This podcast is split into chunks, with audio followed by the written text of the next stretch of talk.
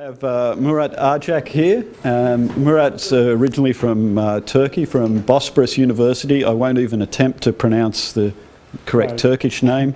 Uh, he's also studied at Santa Barbara, where he did his master's and PhD degrees with Peter Kokotovic, uh, currently uh, associate professor at Rensselaer Polytech in New York, talking about passivity-based stability analysis and biochemical reactions. Thanks. Thank Murat. you. Okay, good afternoon.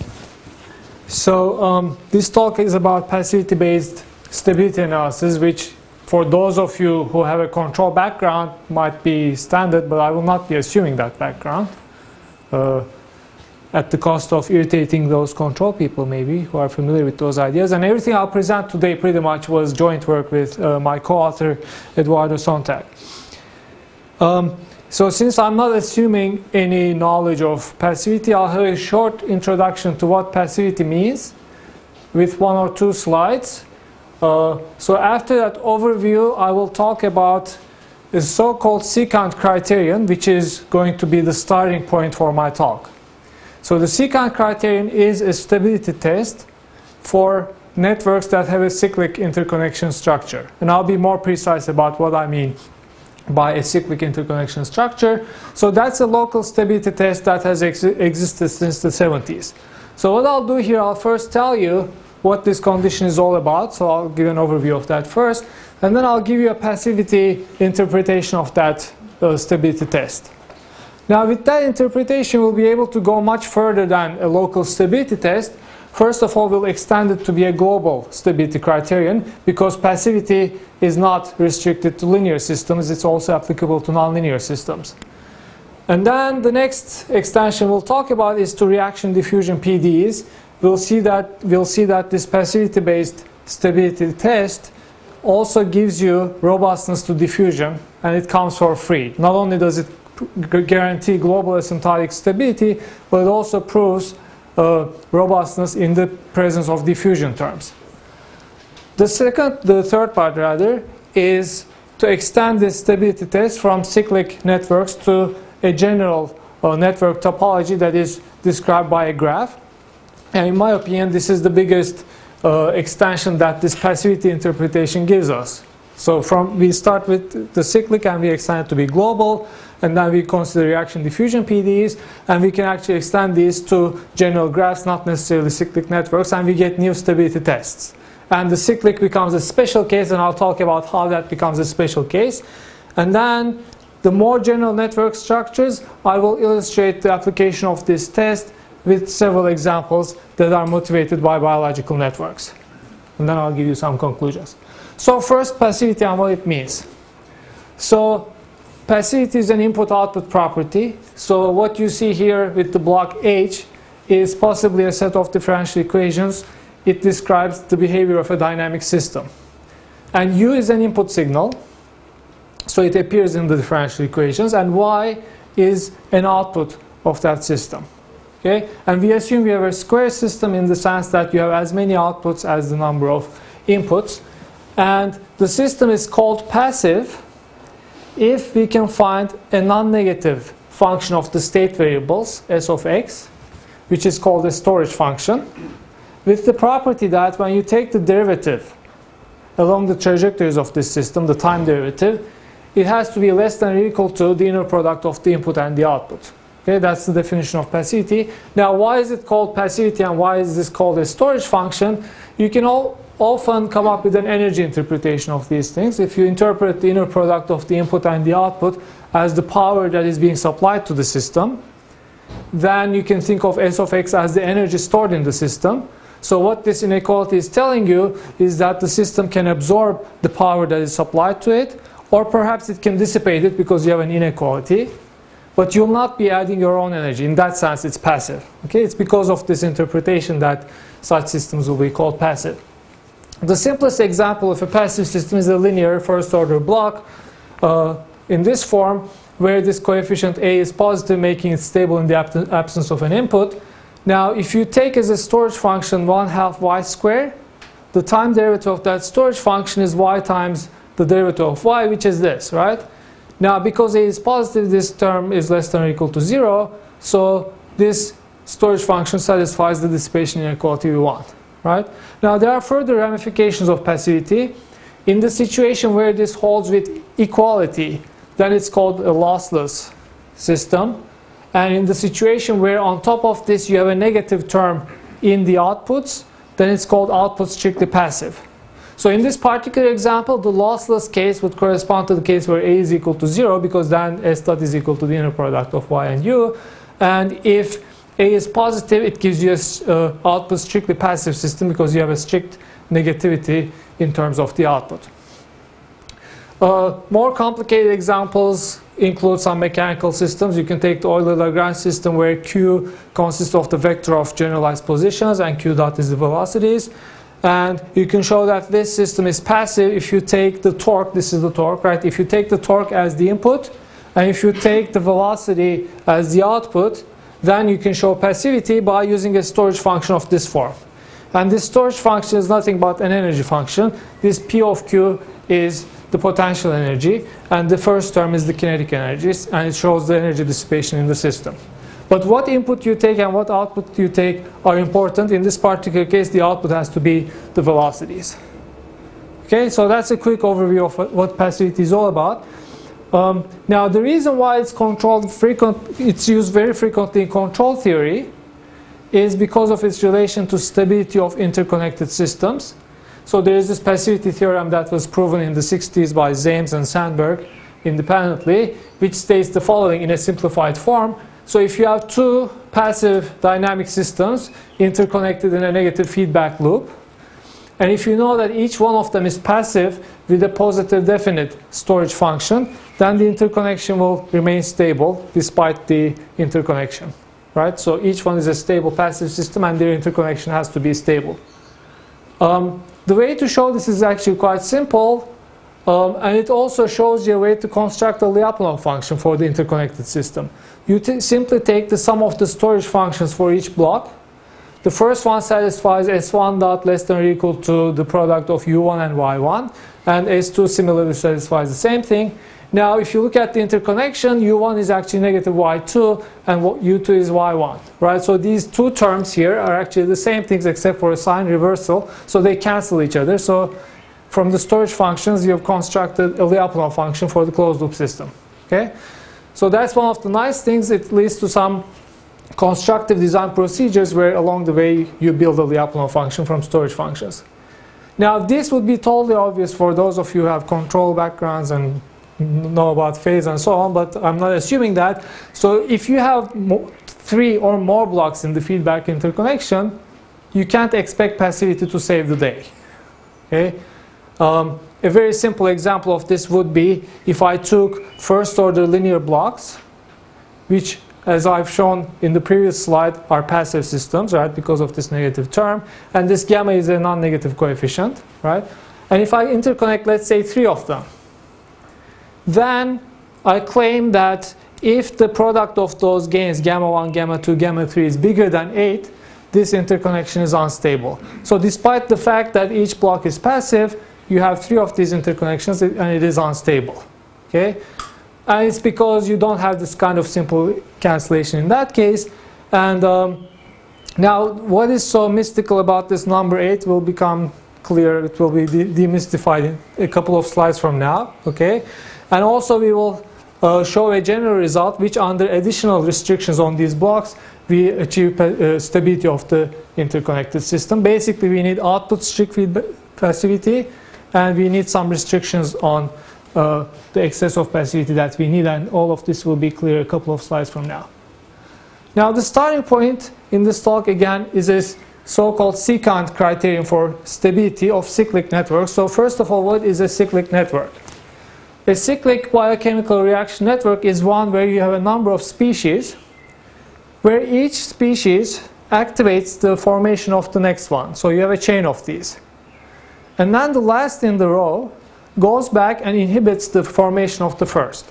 Okay, so you have a negative feedback uh, cyclic reaction network. A simple example is this. This comes from a mitogen activated protein kinase network. So this is the active phosphorylated form of protein M1 and it activates the formation of the active form of M2 and likewise and the active form of M3 goes back and inhibits the formation of M1. So this is the kind of feedback we are talking about. And when you, when you see these dashed lines, that means inhibition. It's a negative feedback. Okay? And positive lines in these uh, diagrams represent positive feedback. Solid lines mean positive feedback. They mean activation. Okay, so that's the structure of the network. Now, why, why is the interest in the cyclic uh, networks? Uh, this class of systems have a very interesting property. Um, they satisfy a Poincare-Bendixson type of condition. So there is a Poincare-Bendixson theorem for this class of systems that does not depend on the order of the sy system. So it can be an arbitrary order, but because of the cyclic structure, you know that bounded trajectories will converge to steady states or to periodic orbits. And moreover, even stronger than the standard Poincare-Bendixson theorem, when you, know, when you have a negative feedback structure like this one, the possibility of homoclinic and heteroclinic orbits are also ruled out. So that gives you with a very simple set of behaviors, which is convergence to a fixed point or convergence to a periodic orbit. And because of this property, these systems have an affinity for generating periodic orbits. Right? They are ready to give you oscillations. Okay, it's a very interesting mathematical property. It was proven in 1990 by Jean Mallet-Paret and Hal Smith. Um, and this is not just a mathematical curiosity. It has been observed or hypothesized in a lot of biological systems. The more recent examples of these come from cellular signaling. This is again a MAP, MAP kinase network. Uh, recently, Kholodenko and Shvartsman argued that a negative feedback from here to the formation of the first active form may be responsible for oscillations. Um, in gene regulation, these have been studied even further in the past. It dates back to the famous work of Jacob and Monod in 1961, where they uh, studied repression mechanisms in uh, transcription of DNA into messenger RNA. And following their description in 1965, Goodwin built a differential equation model that basically implements this type of a reaction network. So S0 here is the DNA. So this is the transcription which results in messenger RNA. And this leads to a chain of reaction uh, which creates enzymes. And the last enzyme goes back and inhibits the transcription. So what Goodwin did is he built a third order model, assuming S3 is the last enzyme. And he showed that this cyclic network actually generates oscillations. Um, following their work, there have been dozens of papers studying cyclic networks, and some of those led to the secant criterion that I'll be talking about shortly. But among those, I want to single out the recent work of Elowitz and Leibler, in the sense that this is not just analysis, these authors are actually building synthetic oscillators um, in vivo using this theory of uh, cyclic systems. And they showed some oscillations. And also in metabolic pathways, cyclic systems have been known for a long time and they are discussed in some of these papers and in the book by Stephanopoulos. Now, following this work, the secant criterion was formulated to test the local stability of these networks. So it was done by Tyson and Othmer in, in 1978 and later Thron uh, in 1991 came up with another proof and kind of extended the criterion. So for us, what this local uh, secant criterion means is the following. So when you have a cyclic reaction network, and if you linearize it about the fixed point, the structure has this form because of the cyclic nature of the network. And because of the linearization, you have first order linear blocks in each one of these, in each one of these boxes. And the blocks have these forms. Uh, they are first order linear. Taus are some time constants, and gamma are numbers, uh, non, non-negative coefficients. The, according to the secant criterion, the closed loop system is stable if the product of these gains is less than secant pi over n raised to the power n, and secant being 1 over cosine is always larger than 1, so the quantity you have on the right hand side is always larger than 1. Okay? If n is equal to 2, that becomes infinity. If n is equal to 3, that number is 8 because you are looking at 1 over cosine pi over 3 raised to power 3, which is 2 to the power 3, which is 8. For n equal to 4, it becomes 4, and it goes down to 1 as go n goes to infinity. Okay? So what we did is we were sort of comparing this to the other criterion, which is called the small gain criterion in control theory, which would have given you 1 in the right hand side. And obviously, this is much less restrictive than that. So we were trying to understand what that really means. And in the end, we interpreted this condition to be actually a passivity based condition which takes into account the phase properties of the blocks. So, unlike this local criterion where these blocks are first order linear blocks, in our extension, these are general blocks. They can be anything, they can even be infinite dimensional.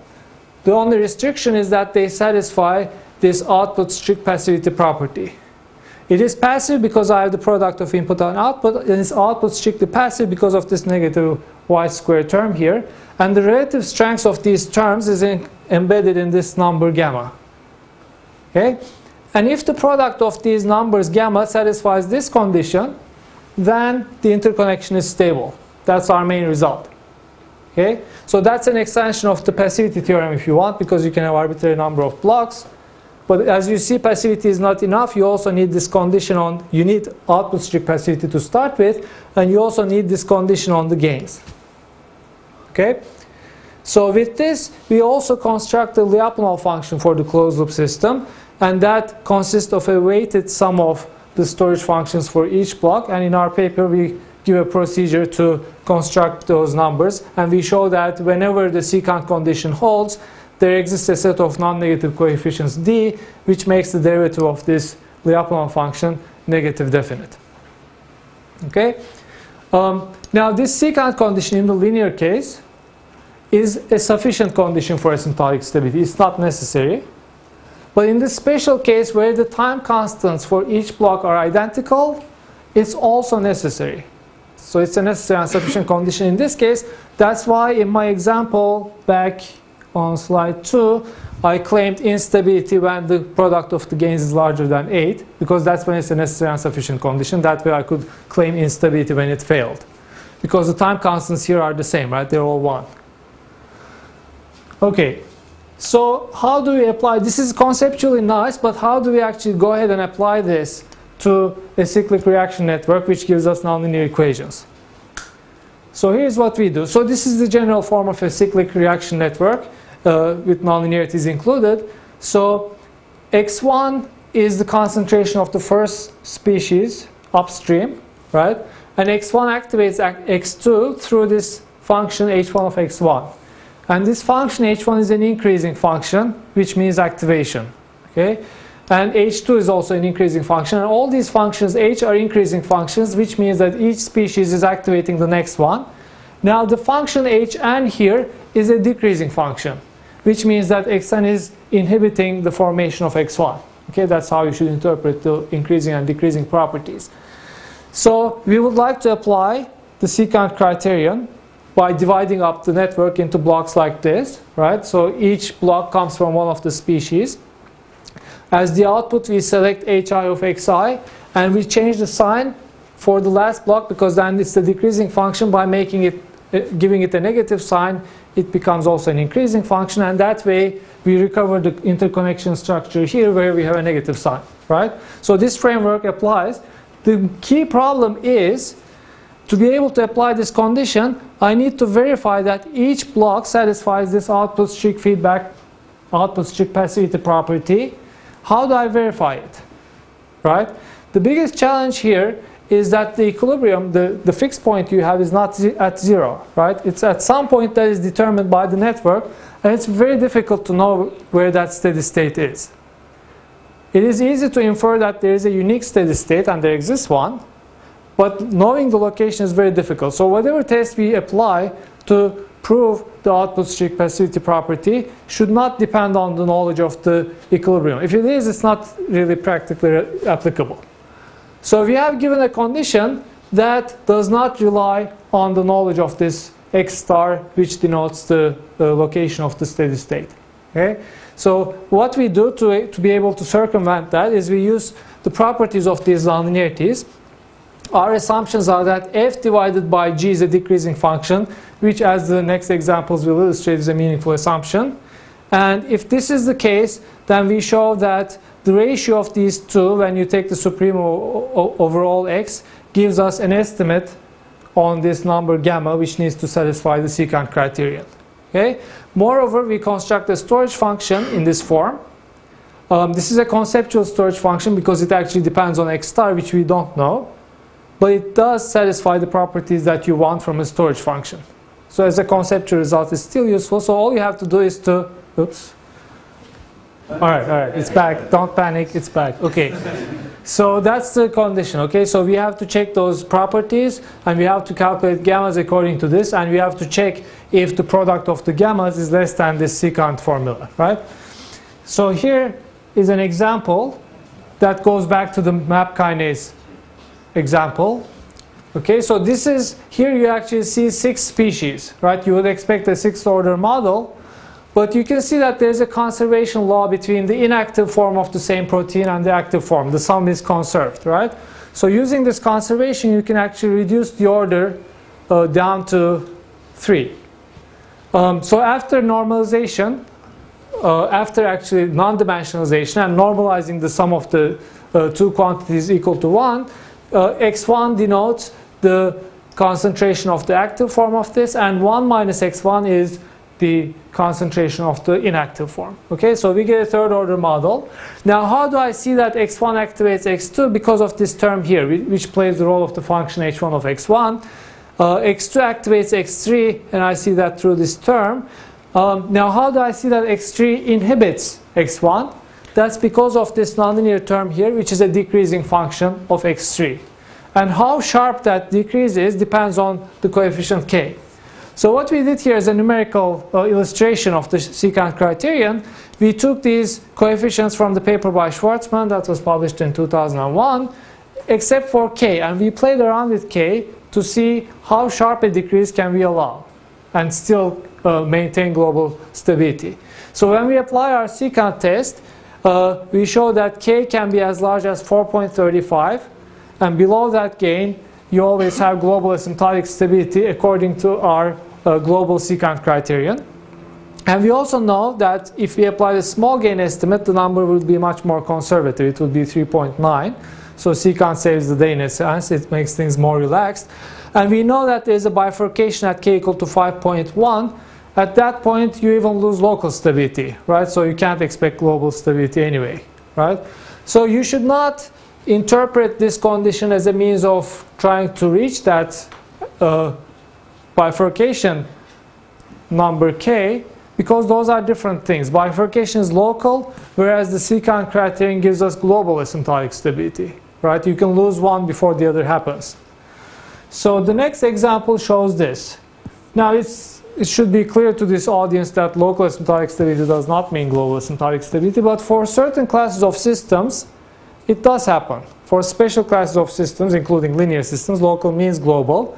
So the question is, because the cyclic systems have nice properties, simple dynamics because of the Poincare-Bendixson property, is it possible that local implies global? Unfortunately, the answer is no. Otherwise, the result I presented would be no use, right? Because local would mean global. So local conditions, local asymptotic stability in a cyclic system does not rule out the possibility of periodic orbits. And here's an example that illustrates this. This was constructed by me in response to a reviewer who raised this question. So here is the here's a third order system, cyclic, and phi is a decreasing function. The formula is complicated. I came up with it to make things work. Right? So it's a contrived example. Now, this nonlinearity is designed in such a way that when its argument is 1, the value is 1. Okay? And because of that, this, the fixed point of this network is at x equal to 1. x1, x2, x3, they're all equal to 1. So x star is 1, 1, 1. Right? Now, if I linearize at this point and apply the local secant criterion, the slope at that point, when I look at the slope of the nonlinearity here, it's 7.5, which is less than 8, that, which is the number stipulated by secant criterion for n equal to 3. Right? So we have local stability, local asymptotic stability of that uh, steady state according to the secant criterion. But numerical simulation shows that in addition to that equilibrium, a periodic orbit coexists. Okay, so for small enough perturbations, you go back to the equilibrium. For larger deviations from the equilibrium, you go back, uh, you converge to a periodic orbit. So the two can coexist, so it's indeed useful and meaningful to pursue a global stability test for cyclic systems. Next slide is about an extension to reaction diffusion partial differential equations. Now this notation means derivative, partial derivative with respect to time. Okay, This part is the same as before. These are the reaction equations. And at the end we add Laplacians that correspond to diffusion terms. So the question is, um, it is known in mathematical biology literature uh, that an otherwise stable reaction network can be destabilized by diffusion terms. There, there is a simple second order example that was constructed by Turing in the 50s. So the question is, does such instabilities occur in this case? And our answer to this is, when we prove stability for the reaction part of it using the secant criterion, a byproduct of this is robustness to diffusion. So diffusion will not lead to any diffusive instabilities. If you prove stability for the reaction part in the presence of diffusion, the homogeneous the steady state right, where each uh, species has the same value across the space, uh, that homogeneous uh, fixed point is actually also asymptotically stable. That comes for free as a byproduct of the secant criterion. Okay, so there's one more technical assumption that guarantees this, which is that these g functions be non-increasing functions. Um, so no diffusive instabilities in this case, and these are some simulations from the previous MAP kinase example where we added one dimension, one spatial dimension to it, which is C. So the diffusion happens across, and you see that they all converge to zero. This was after the equilibrium values 1 was subtracted. Okay, so diffusion is handled for free by the secant condition. The third part is about extending this condition from cyclic networks to uh, general networks that are described by a graph. Uh, now we have as many nodes in the graph as the number of species involved. Okay? And then we have a number of links which connect the interacting species. So with this, the model looks like this. So basically, this, this model is trying to extend uh, this kind of model here, which obeys the cyclic structure. We want to go beyond that structure, right? So this is the general structure. So for each species, you have this equation. And the set Li represents the, node, uh, the nodes that have arrows pointing into this node, right? So for each of those, we add a function h of x, x being the source of that link. Okay, so this encompasses the cyclic structure, but it's broader. It applies to a general uh, network. So Li is the set of links for which node i is the sink. Um, and we also assign signs to this graph. We assign a positive sign if h is an increasing function because it's activation, and we assign a negative sign if it's a decreasing function because it's inhibition. So our main theorem says the following.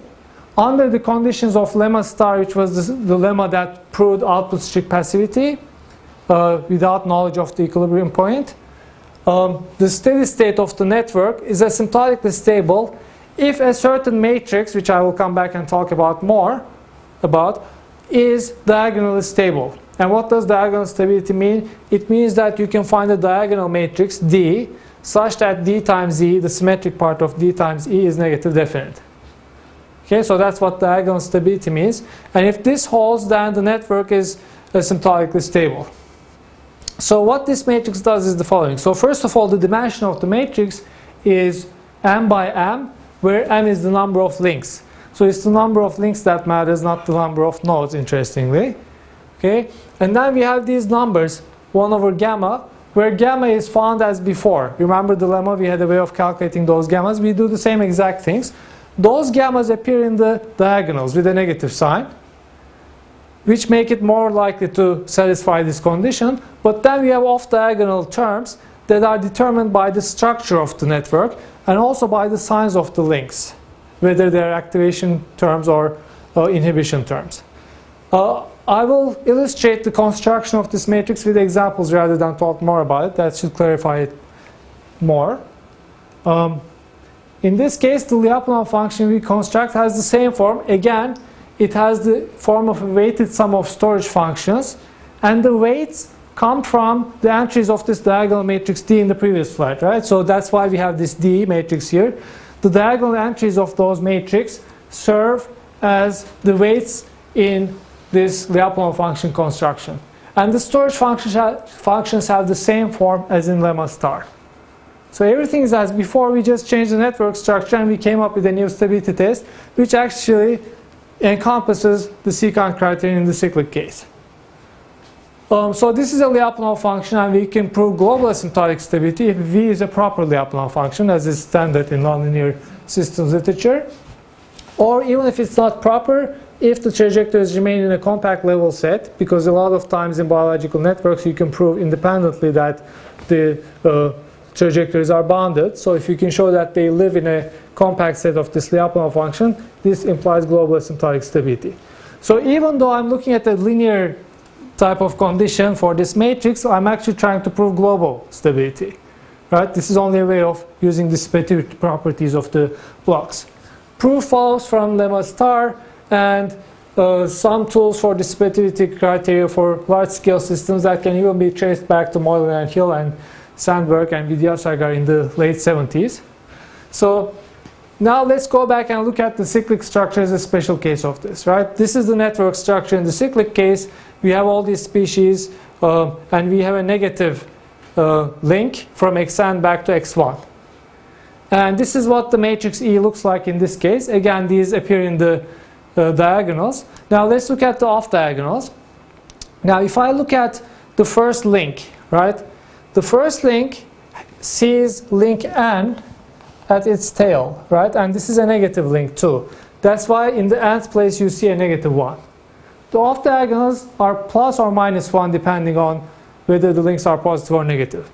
If I look at link 2, link 2 at its tail has link 1 and link 1 is a positive node. That's why you see a plus 1 in this place, right? And then this goes on like this for the rest of the links. So it has a very special structure, right? And in this case, we had shown in our earlier work that diagonal stability of this class of matrices with this structure and with this sign structure is equivalent to the, to the secant criterion. So the new test I have given you on the previous slide encompasses the secant criterion as a special case, but it's broader in the sense that it can be applied to general networks with general structures. So here are some examples, some other examples that are not of the cyclic structure that have different uh, structures, right? So this was a model of, again, MAP kinase uh, networks that was proposed recently. The authors are proposing different feedback mechanisms to explain the different behavior they're observing. The first structure they are looking at is when the activation is by ep epidermal growth factors.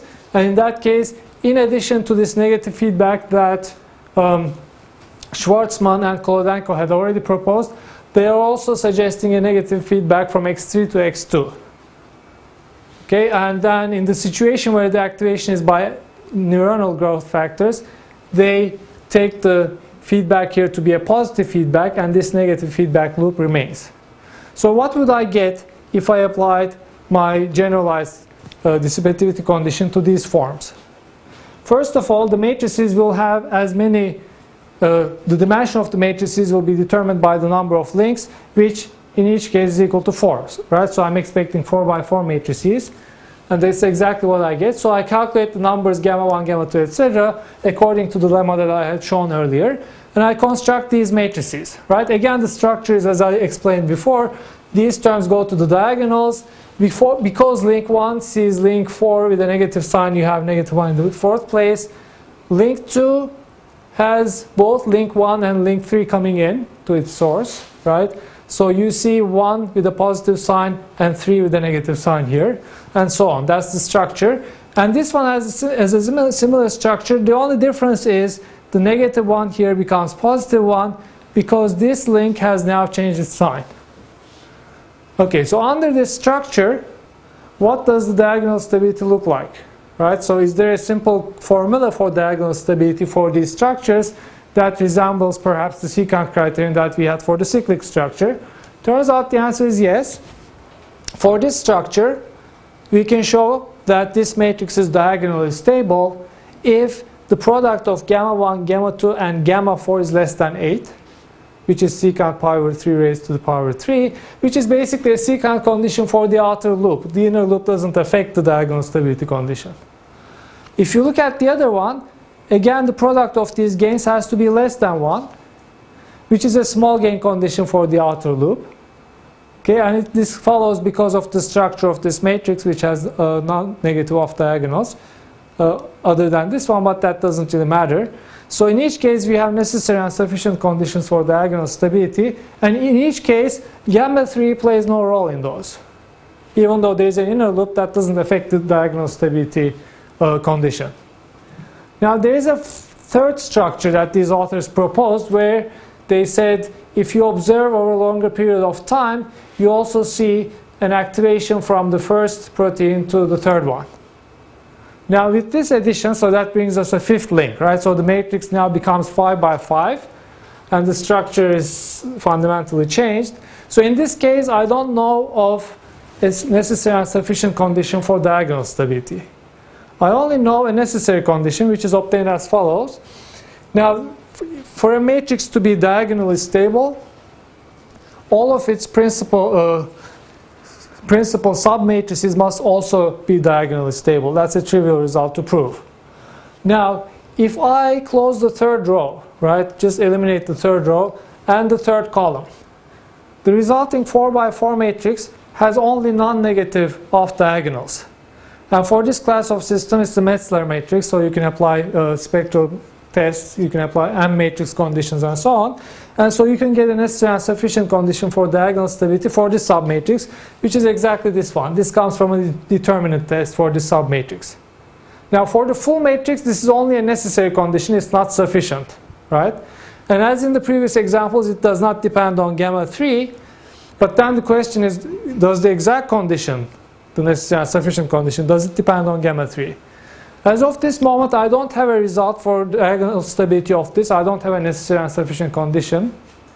But I have numerical tests that I applied to it. And it shows that there is actually dependence on gamma 3. Right? This is only a necessary condition. If you look at the exact region of stability in the parameter space, gamma 3 does play a role. Uh, to see this, what we do, we use an LMI toolbox in MATLAB. We fix gamma 1 to be 1 and gamma 2 and gamma 5 to be 0.5. And if we look at the necessary condition with these three restrictions, it would tell me that gamma 4 should be less than 1, but that's only a necessary condition, right? And the exact diagonal stability region determined numerically has this is this shaded area. And you can see that it's, it's, it's a subset, subset of the uh, region gamma 4 less than 1, which is the necessary condition. So you see a dependence on gamma 3. Yes? A couple of questions. One is that that general result for uh, general connectivity, when I, if, I, if we apply, one applies it to a linear system, is it do you recover standard results in that case, or is it? It's conser- It has to be conservative in this case because I'm looking at diagonal stability, which is far more restrictive than stability. But the advantage of this is I'm actually looking at a nonlinear system. Only I'm only concentrating on dissipativity properties of smaller blocks and looking at the interconnection. So for a linear system, it would be conservative. Um, and, and the same questions to that plot actually. So that the diagonal stability depends on gamma 3 there, but does right. the actual system go unstable? Does that, does that diagonal stability bound correspond to instability of the nonlinear system? I have not checked that. That's a good question. I have not checked that. It's possible that it won't, you know. In nonlinear systems, you prove stability under such and such conditions. Very often, those conditions are not even needed, but how do you know, right? Um, another thing of interest here is that this, look at the scale for gamma 3. It goes from 0 to 200, whereas this goes from 0 to 2. When I first plotted this from 0 to 2, it looks flat.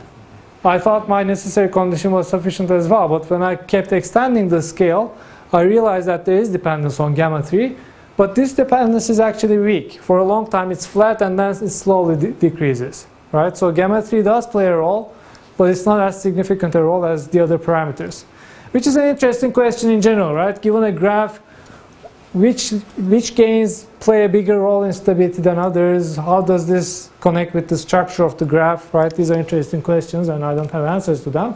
The last example is a branch pathway that is motivated by metabolic networks. In metabolic networks, you see those structures where something breaks into different branches, and now you see very often uh, inhibition terms from the end products. So we took this as a toy example, and we looked at the dissipativity matrix for this case. because we have seven links in this case, the matrix is 7 by 7. Again, we have the diagonals. The structure comes from the structure of the network and the signs.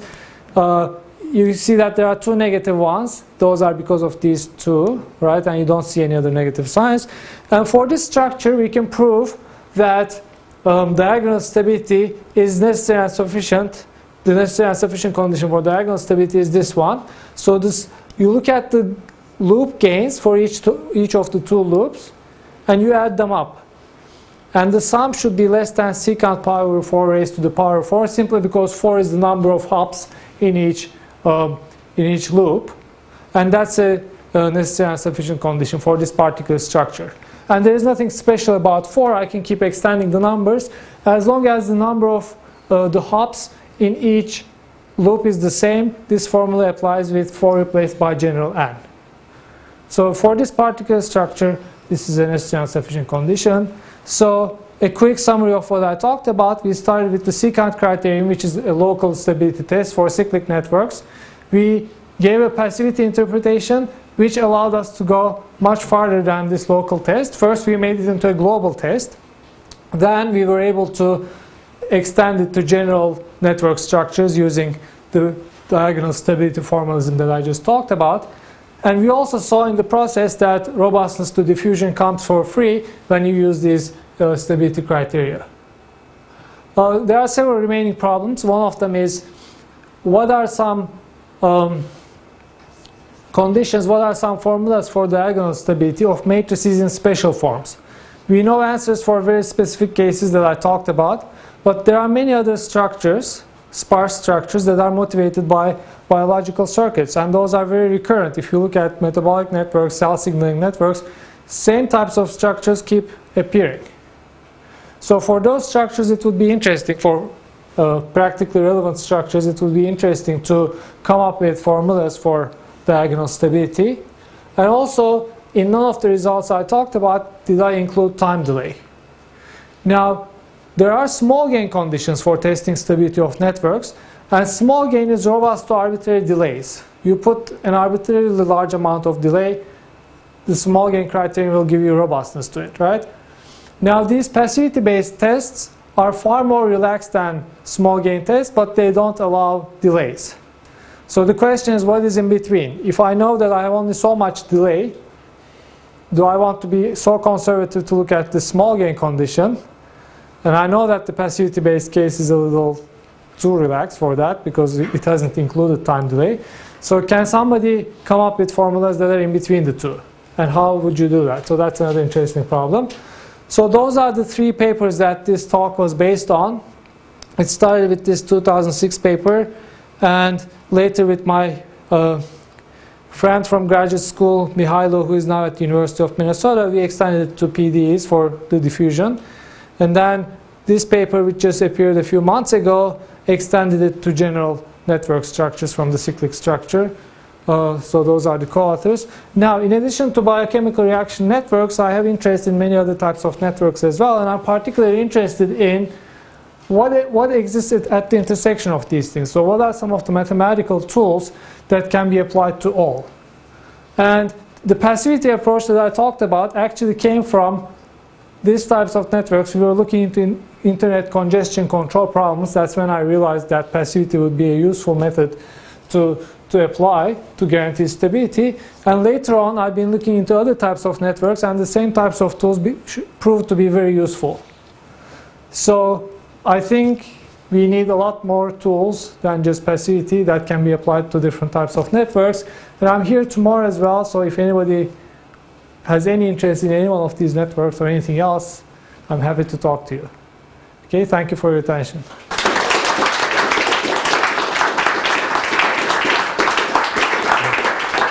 questions? Yes. The examples you showed at the end, you know, there's some fourth order examples in yes. where you had if and only if conditions for diagonal stability. In those examples, do they all have the property that the diagonal stability boundary and the Hurwitz stability boundary coincide? No, actually they don't coincide. The trick is this, how did I even get, for example here, how did I even get a necessary and sufficient condition, right? So the trick is this, so if I close the third row and the third column, what remains is the Metzler matrix. Right, this is exactly the, diagonal stability condition for Metzler matrix. Right. Now, when I go back to the full matrix, why is this also sufficient? That's because of a symmetry here. You see the third row and third column introduces 1 here and negative 1 here. Yeah. So then, then they are equivalent, right? The submatrix already proves diagonal stability for the full. And I have the same type of thing here for these two. Right. And the same trick also saves the day here in the metabolic case. If I'm remembering correctly, there was some kind of symmetry that I used, although I can't remember exactly right now. Yeah. So that was a special case where we got lucky. I don't have general answers. Right. Yes. If you generalise this where you have multiple branches, not just two, is that still fine? Do you still get a condition like this, or Um, under, yeah, partially yes. Yeah, it's funny. So if, if I only have one branch here, and then if I branch out into m number of cycles, then it's fine. Mm-hmm. Actually, the general formula in this case is look at the gains of each loop, Yeah. divide by secant pi over n raised to the power n for the relative n, for the, the number of hops in that loop, and add them up, the sum should be less than 1. Okay, so there's such a nice thing, but the moment I have two of these before the branch point, it breaks down. So the key in the structure is I have one common link Yep. before the branch point. Once you have two, there's no such thing. yeah, so each loop has a well-defined Right, gamma right.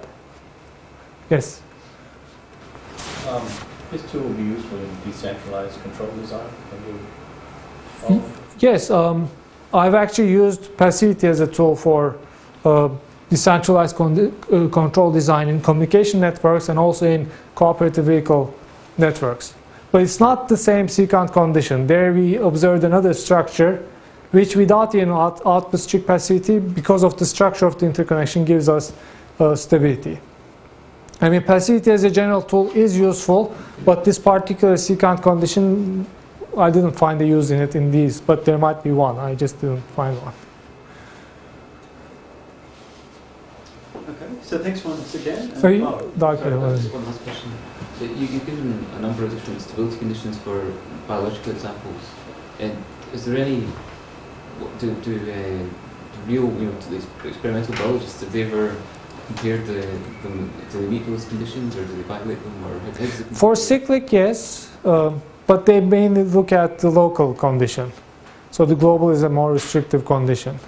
But, but in terms of experiments, if you see it predicting a, um, for example, are real systems relying on the stable side of the boundary and are they stable or, how, do they? I mean, it has to be conservative, so th- that's a fact. But on the other hand, um, for example, the, the synthetic design of Elowitz and Leibler, it follows the, the structure of a cyclic network, and their data seems to show oscillations, and it's consistent with the local stability criterion. So, but even the local stability criterion can be conservative if the time constants are vastly different.